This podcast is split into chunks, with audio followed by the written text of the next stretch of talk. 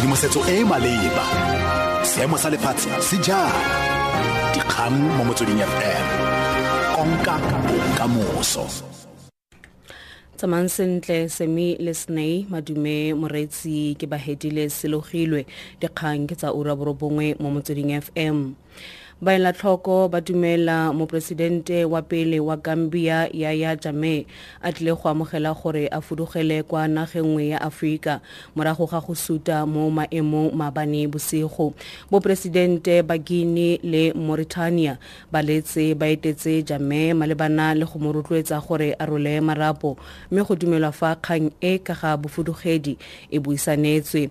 Jame a ka nne a sekisiwa ka ntlha ya go sutliwa ga batho ka motsi wa taolo ya gagwe ya dingwaga di le some a mabedi le bobedi. Moporesidente yo montšhwa adam barrow yo a fentseng ditlhopho kgwedi e e fetileng o solofetse go boela kwa gambia fa gautshwane. Barrow o ikanisitswe ka labone kwa senegal wa boagisane gonne jamme a ne a santse a gana go suta mo maemong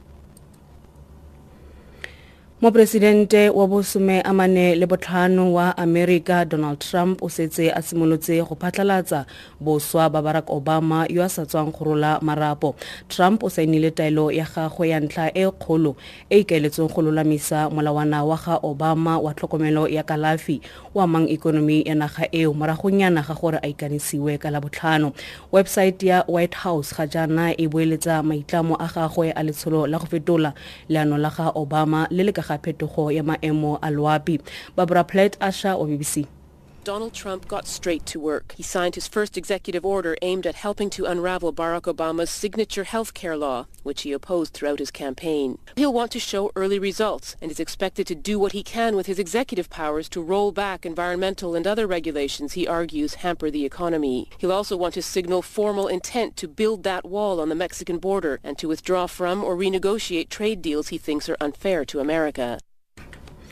Moeledi wa setlamo se se laolwang ke ba lelapa la ga gupta sa oakbay investments gert van der meve a re o dumela gore dipholo tsa kgetsi ya kwa kgotlatshekelo magareng ga setlamo seo le tona ya matlotlo pravin gordon e tlile go nna tse di namatshang babueledi ba oakbay ba letse ba rometse affidaviti kwa kgotlatshekelo kgolo ya pretoria mo tsibogong ya kopo e tlhatlhetsweng ke tona gordon gordon o dirile kopo ya kwa kgotlatshekelo ka diphalane wa ngogola e ka ga go goeletsa gore puso ga itle go mo tshwetsong ya dibanka tse dikgolo ya go tswala diakhaonto tsa ditlamo tse di laolwang ke la ga gupta meve wa tlhalosa Unfortunately, the relief sought by the minister is moot. In other words, the, the relief is, is of no consequence for the group, but similarly of no consequence for anybody else.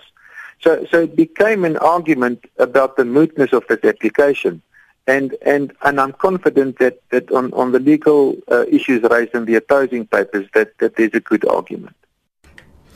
Go na le kgonagalo ya gore badiri mo bodirelong ba moepo ba tlile go fokodiwa. Anglo gold ashanti ke ya sešweng go ka bega thulaganyo ya go fokotsa badiri ba le makgolo a le mmalwa mo tirong.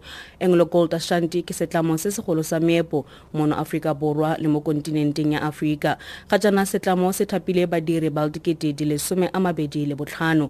Setlamo sa re meepo ya kwa gauteng le mono northwest e tsweletse go onala mme ditshenyegelo tsa go epa di ya kwa godimo mme seno se bakile gore go tsewe tshwetso ya go fokotsa badiri.